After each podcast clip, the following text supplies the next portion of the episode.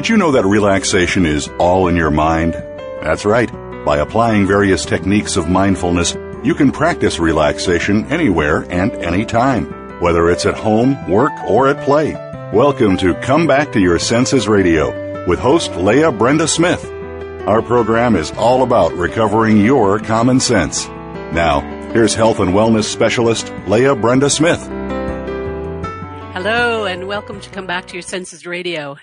I'm your host, Leah Brenda Smith, and thanks for joining the conversation. It's really great to be back again this week. I was uh, not feeling well last week, and so we had to do a rerun of a previous show, but uh, it's really great to be here to talk about extrasensory perception, this innate ability that's common to all people.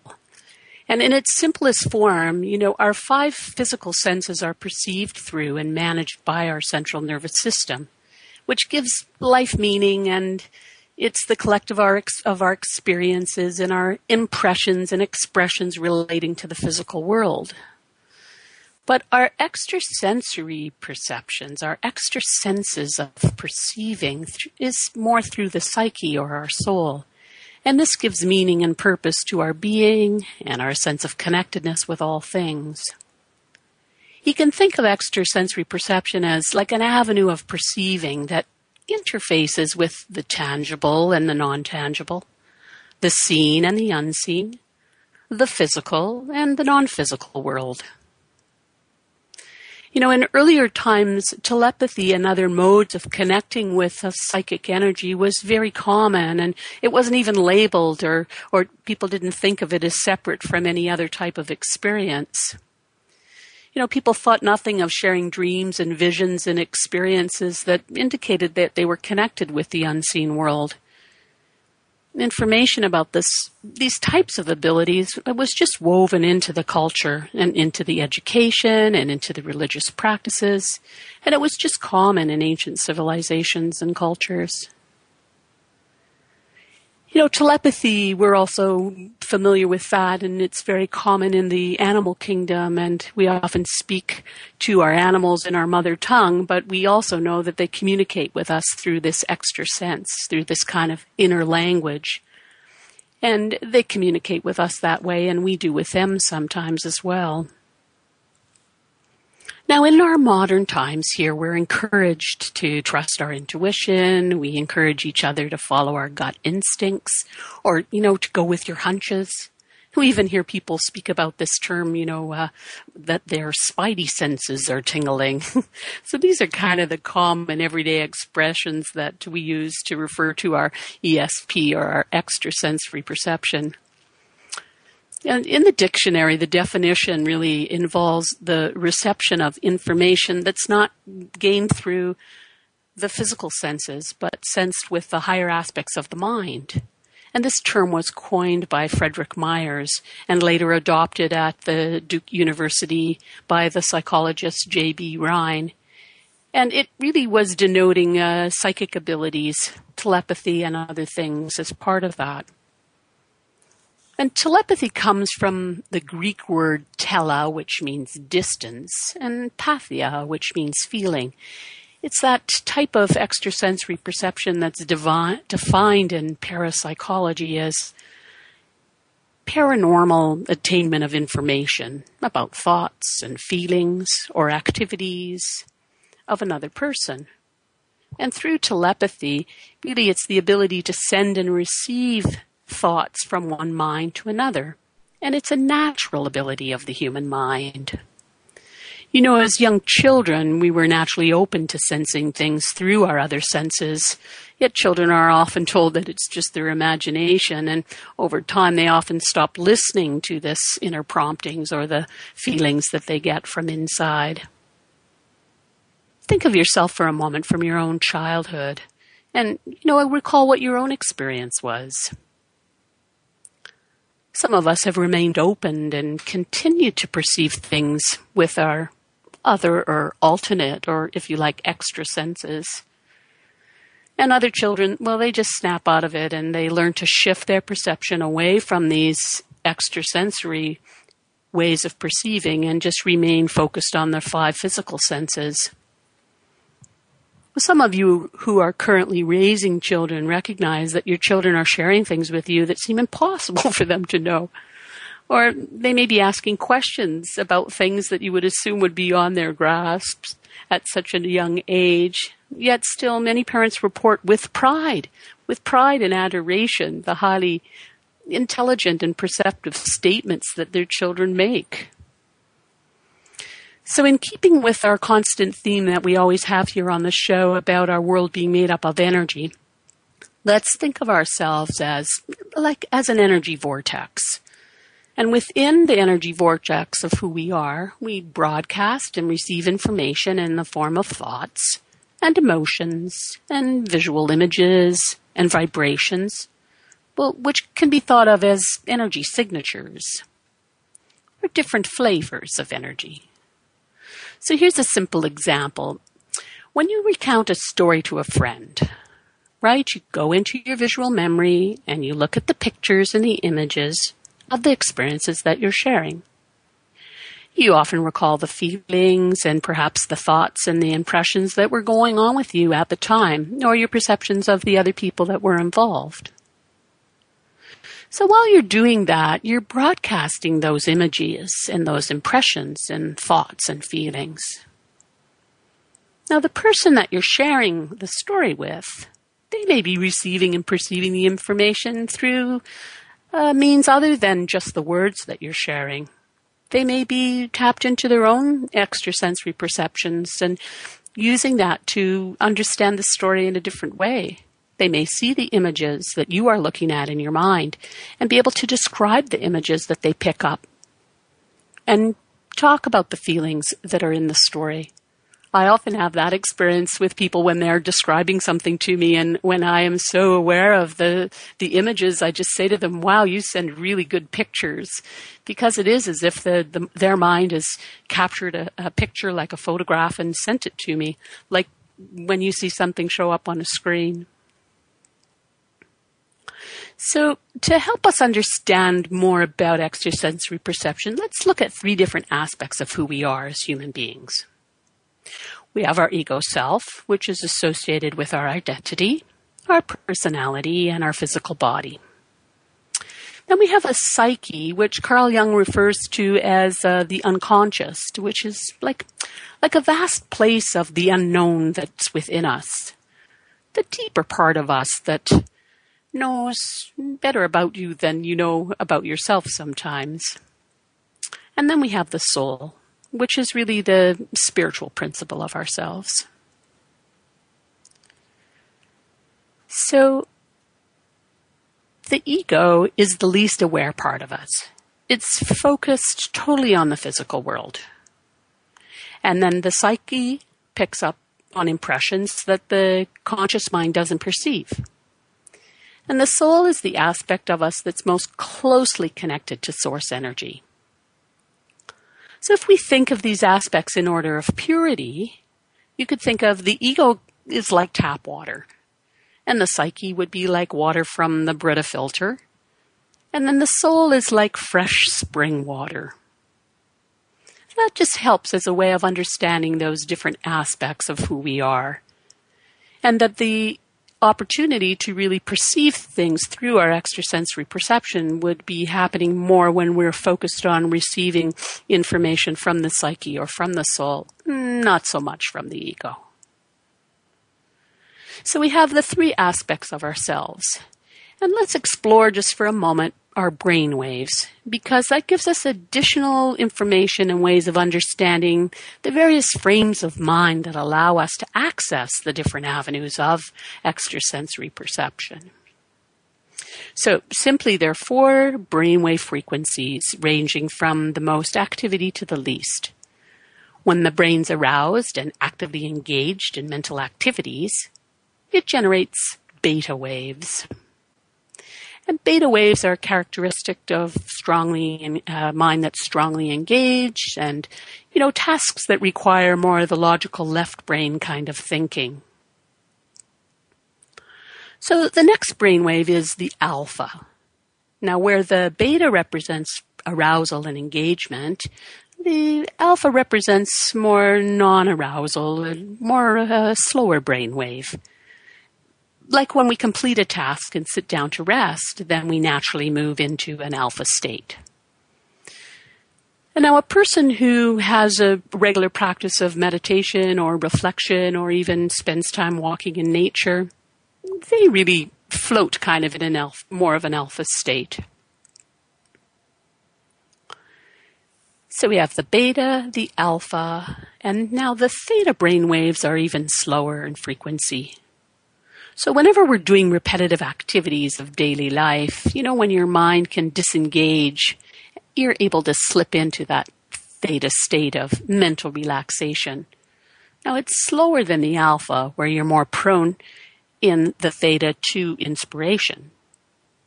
So whenever we're on automatic pilot, we've got kind of this free flow kind of energy that occurs without the mind censoring your activity. And then it's very possible in that positive mental state where we have inspiration and feel our mind flooding with things that we would normally not think about.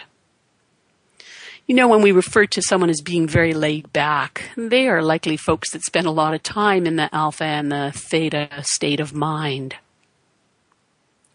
So the fourth state is the delta. And this is deep, dreamless sleep. It takes you to the lowest frequency. And when we go to bed, we turn off the light and we close our eyes, and then our brain waves descend like shifting the gears down in a car from beta to alpha to theta. And then finally we fall off into sleep in the theta. I'm sorry, in the delta.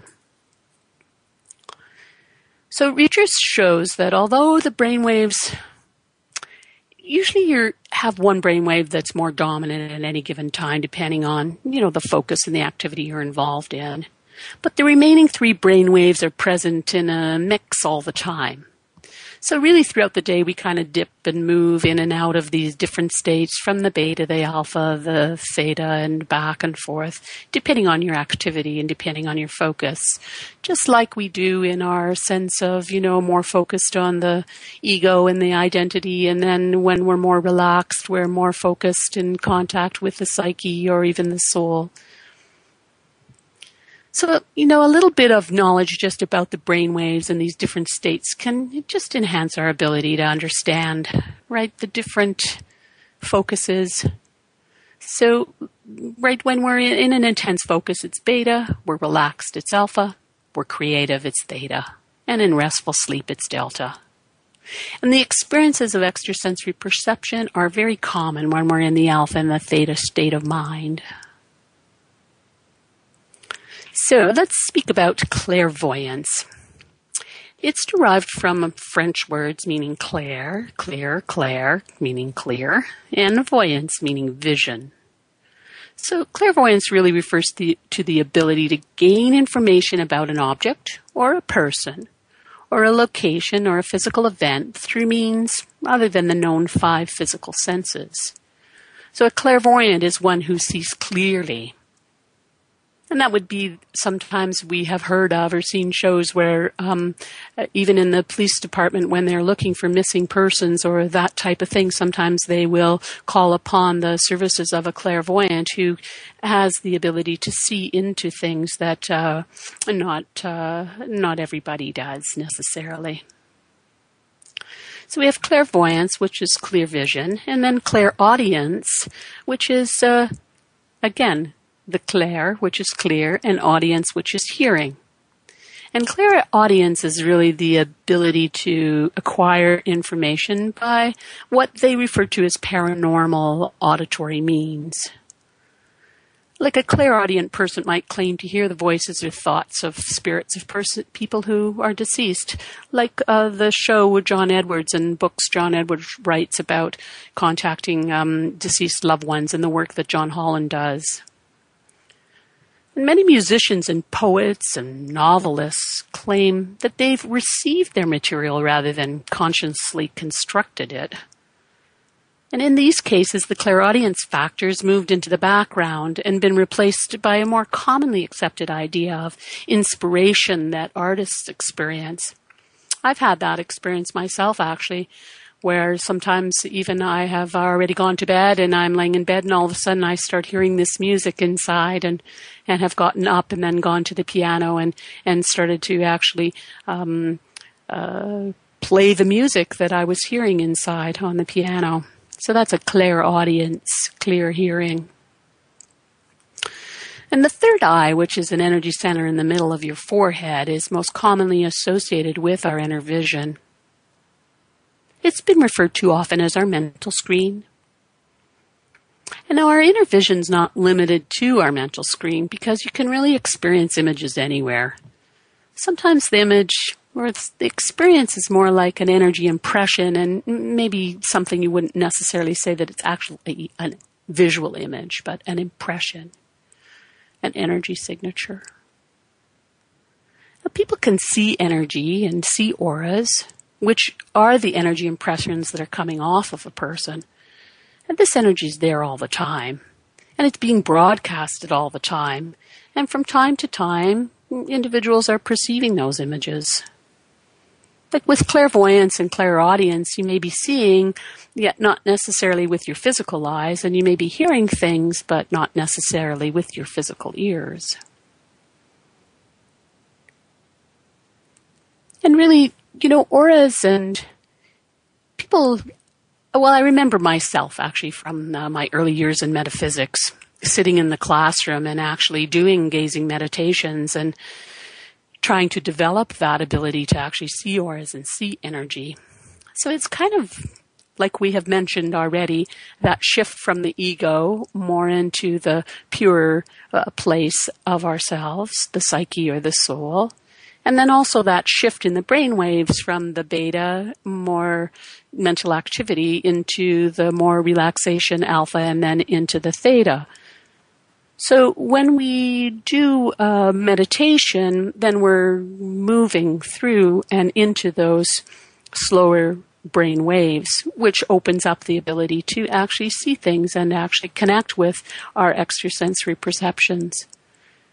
And I tended to look more away from an object than looking right at it, looking in the space around something for the energy rather than looking directly at it. And I noticed that when I was in high school, actually, it was quite common sometimes, especially in English class, where it's, you know, more relaxed and less beta, beta thinking, especially in the creative writing class. And I would sit and watch the auras of, of the teacher and my classmates, or even at concerts, concerts or at conferences, you know, to, when I was in more of a relaxed state. And it's just a shift in perception and a different way of looking.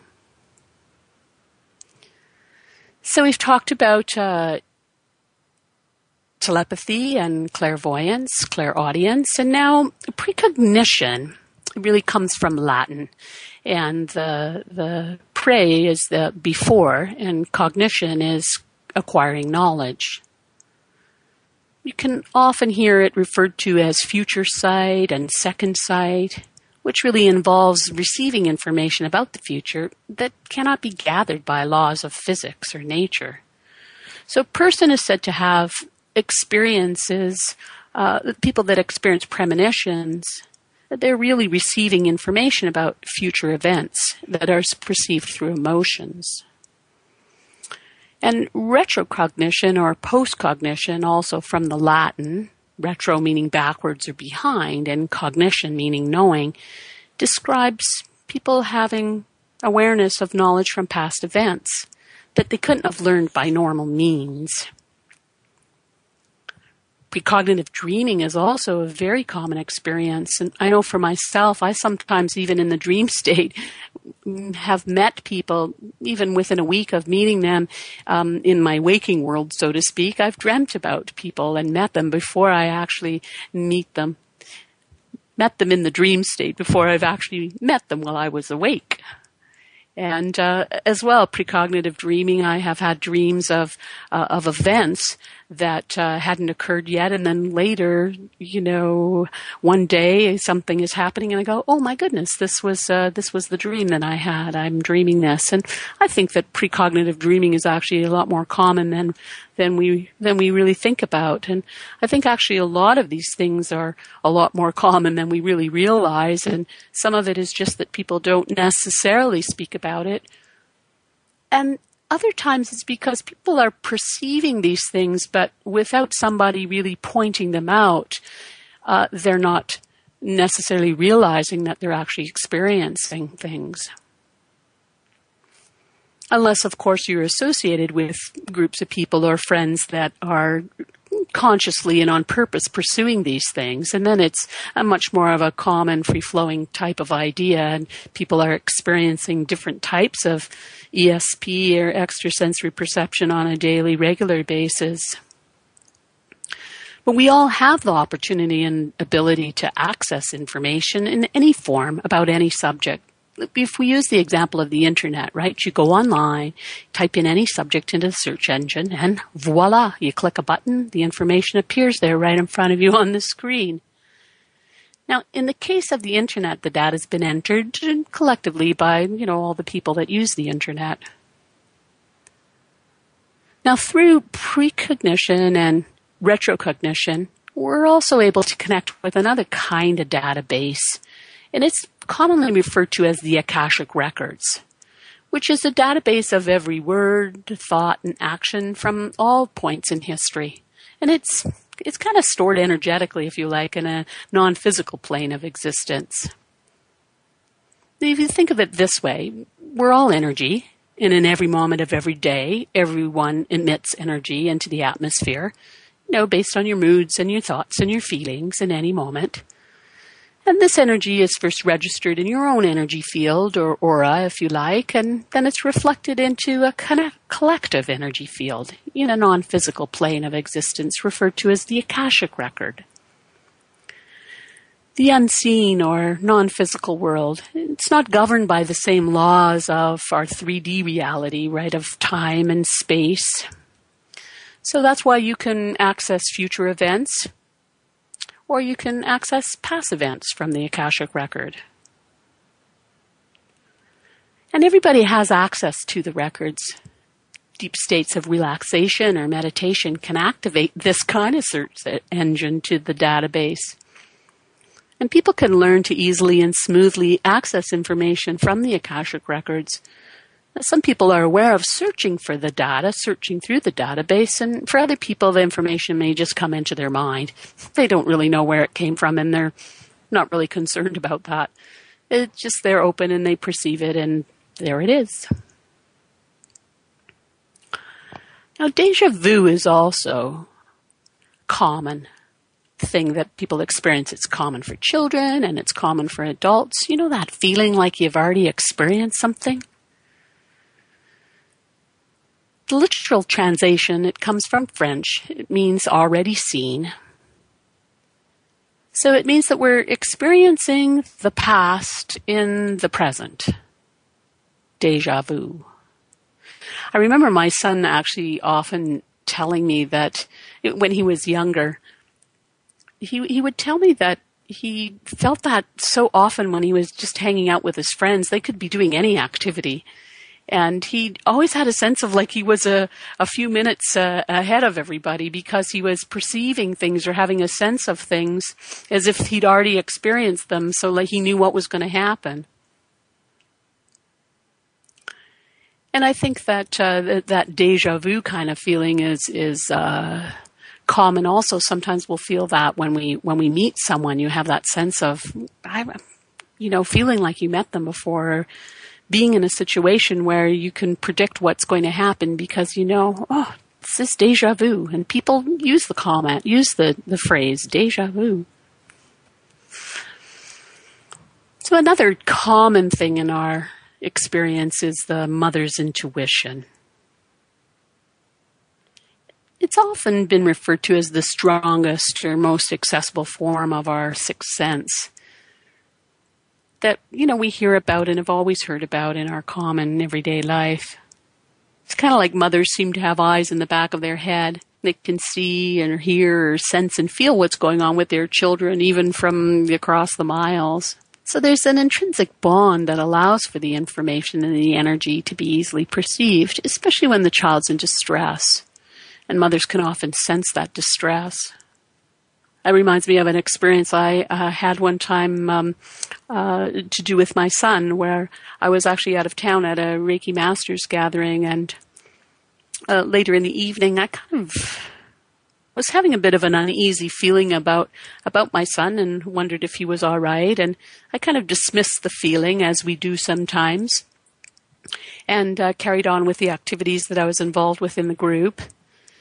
And then a, a little bit later, when um, uh, it was time for bed and I went up into my room and I got into bed and turned out the light. And a couple moments later, I, I got up again and turned the light back on and kind of laughed at myself and said, Oh, come on, just pick up the phone and call your son.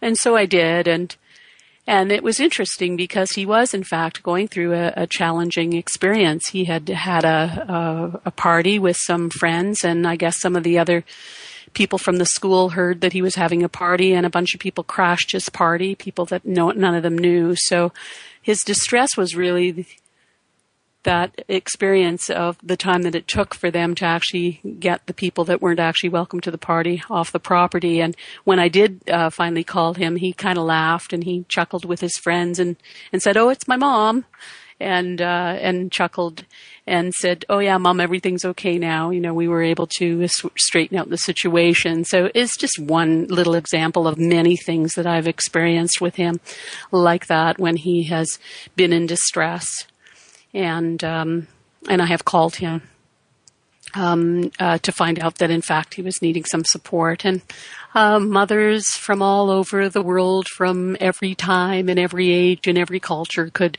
report, I'm sure, many, many experiences of similar types of things.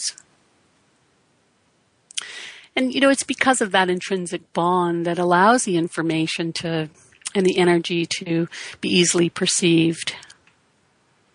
Now, often people describe lines of light or energy cords that naturally form between yourself and your loved ones. And, you know, that intrinsic connection is not limited to mothers and children, yet it's certainly the one that we hear about the most, or we hear about, you know, mother's intuition or women's intuition. But uh, clearly, I assure you, men have just as much access to intuition as the rest of us. We just tend to not question the validity of the, the intuition or the extrasensory perception when it has to do with our, with mothers and children.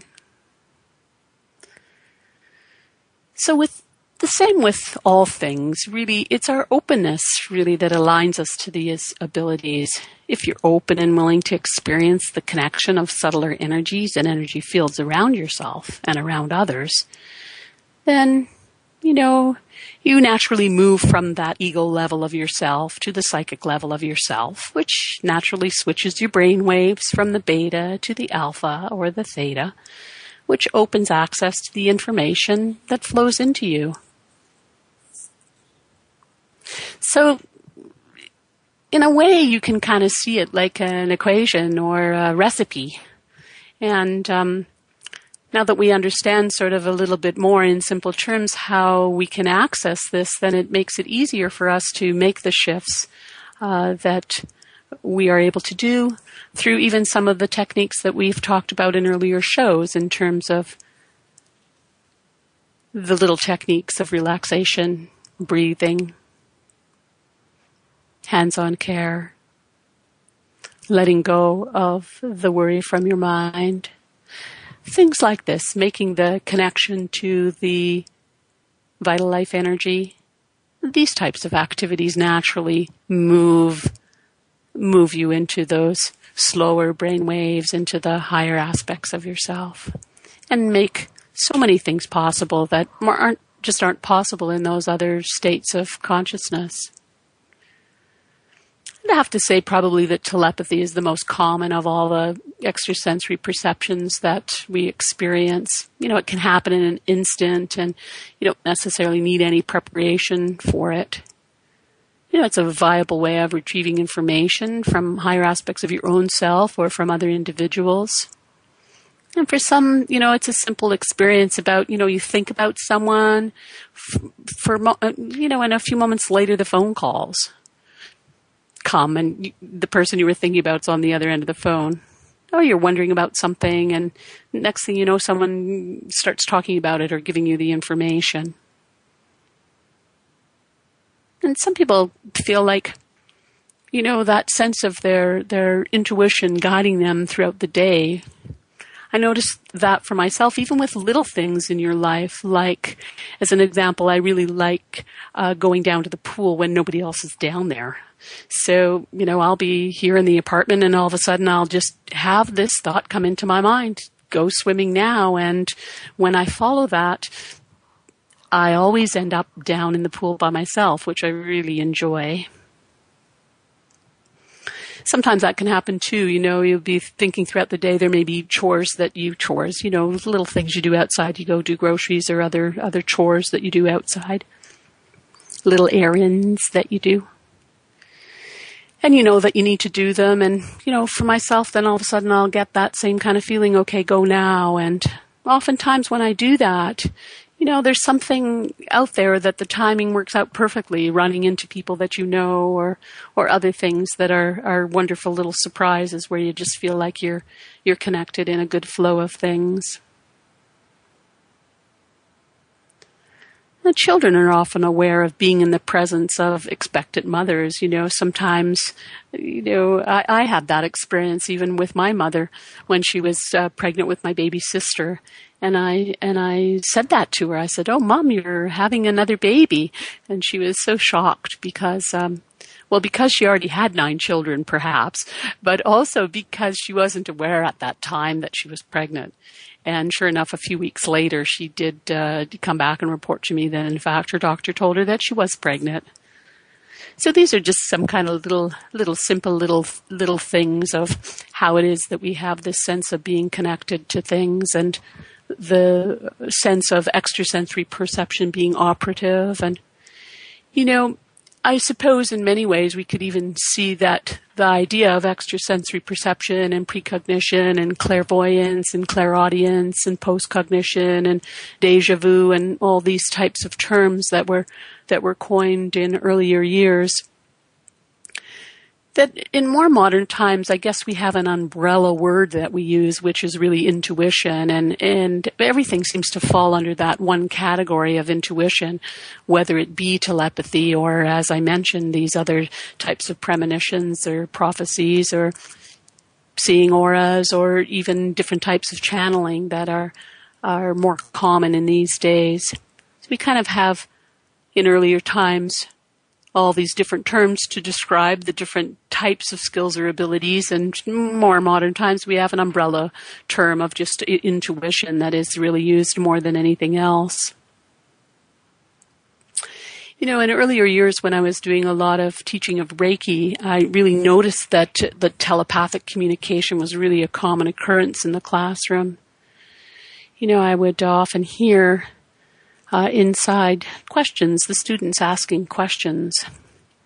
I no, I didn't always know who, in fact, was asking the question uh, in the inner, but um, I could definitely hear or sometimes even feel the question. And I think that that's actually a very common occurrence for teachers of any subject. So it may not be that everybody is consciously aware of that, but they just may be responding to little inner pr- promptings that they're having. So certainly in the classroom, I found that idea of intuition or extrasensory perception being very active uh, oftentimes.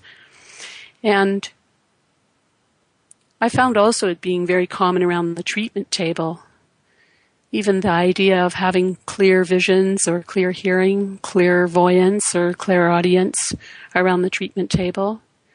And it's natural. It makes sense that that would happen because when we do treatments with people, we naturally go into states of deep relaxation, which would naturally move us into that theta brain wave state, which opens the doorway into deeper levels of perceiving you know, sometimes I would hear conversations or see things from the past that an individual might have experienced that may be related to feelings that they had or times where they felt challenged in their life. Or sometimes it could be peaceful experiences or even family celebrations. Sometimes it felt like, uh, you know, I would be, we would, we would both be actually myself and the person I was treating in a very deep state of relaxation.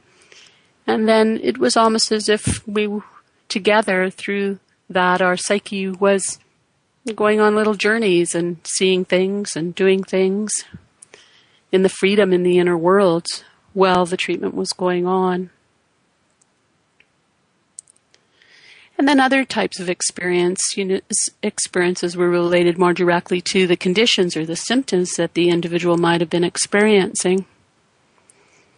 Sometimes I would hear, like, uh, hear a few lines of a song and begin to realize the content of the lyrics was related to the emotions that were held in the body.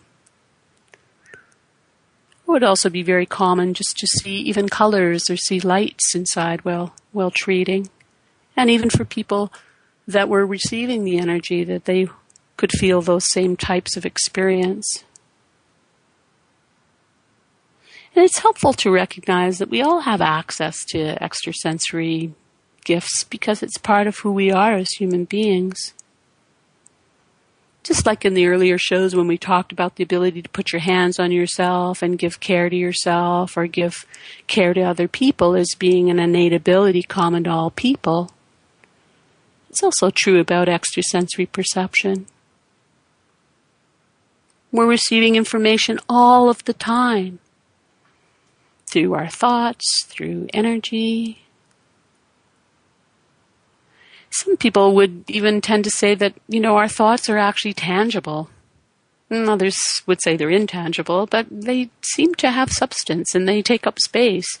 You know, we've all had that experience at some time or another or have it on a regular basis. You know, you're standing near somebody and you can really feel their mental energy, like the thoughts are taking up space. It kind of reminds me of uh, one of my friends. Um, she uh, made this funny expression about um, uh, a kind of a, uh, a ball of wool, like someone's thought processes or someone's thoughts really being around them. It felt like like there was like this ball of wool around, as if the thoughts really had some substance. And sometimes we will feel that it's similar to walking into a room you know, sometimes you can have an experience, you walk into a room and you're just filled with this wonderful feeling from the energy in the room. Sometimes you go somewhere or you walk into a room and you get the opposite kind of a feeling. You maybe feel very uncomfortable. You know, perhaps there's been some kind of an argument in the room before you were in there. And you walk in the room and you're perceiving, you're picking up on that energy.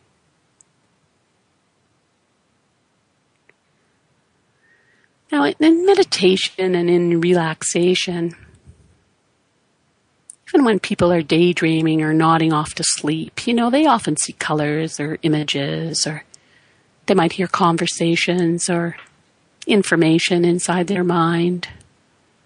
and may even be bringing them an idea that's a solution to something that they were feeling challenged by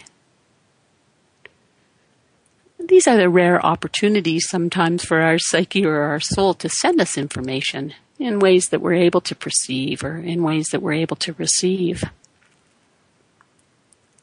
The dream state also provides us with vast opportunities to receive communication from our psyche. You know, we work things out that we're struggling with in the dream state all of the time. You know, sometimes you get very overloaded with experience or you're feeling muddled or uncertain, not sure which direction to move in with things, and often we can work things out in the dream state. And you know, it's a, a, kind of opportunity, as I was saying, that our psyche um, can kind of catch us off guard, so to speak, and it can bring us information that we're looking for. Because certainly we do go through cycles where we're just so mired in our beta, beta, beta, beta brain waves, you know, the beta mind and really a tight focus that way and not much relaxation and going from task to task and not resting and not taking time to be still and let the mind unwind and and we've mentioned before about how that certainly gives us lots of different types of stress and can give us different physical ty- kinds of symptoms, chronic pain or indigestion or headaches or really makes it difficult for us to even really enjoy our life because we are so wound up. So really it's through the shift in our perceptions really from our ego to our psyche and the shifts in our brain waves from the beta to the alpha and the theta that open the doorway into receiving and perceiving information and energy from our intuition, from our guidance, and can activate the many gifts of extrasensory perception that can augment your experience in the moment and can allow you to receive vital information and can help you to relax and enjoy your life. I want to just uh, tell you this one of my really fun stories with my son. So one day I'm in the house up on the top floor. I'm coming down the stairs with a freshly sharpened pencil. And in the hallway there is my son coming up the stairs.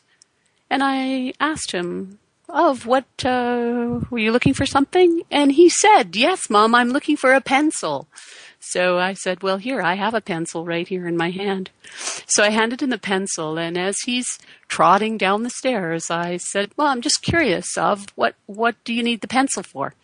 And he said, well, actually, I'm down in my room just writing music, and I didn't have a pencil.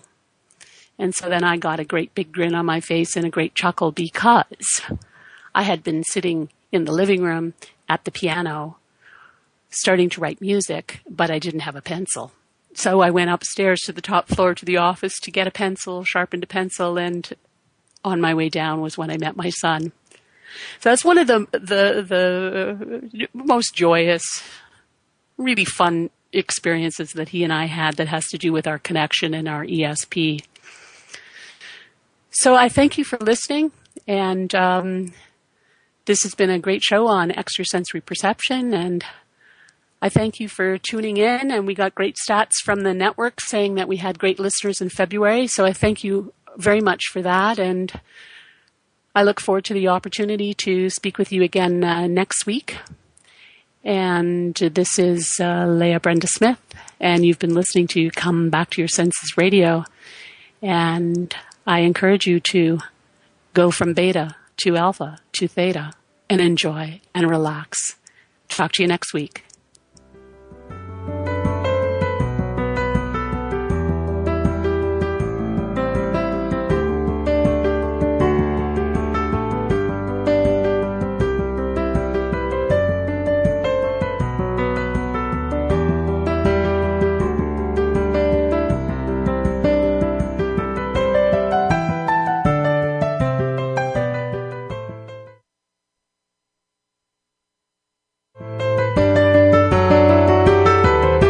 Hope you've enjoyed our program today and perhaps have found some new techniques that you can apply to your daily life. Thank you for tuning in to Come Back to Your Senses Radio.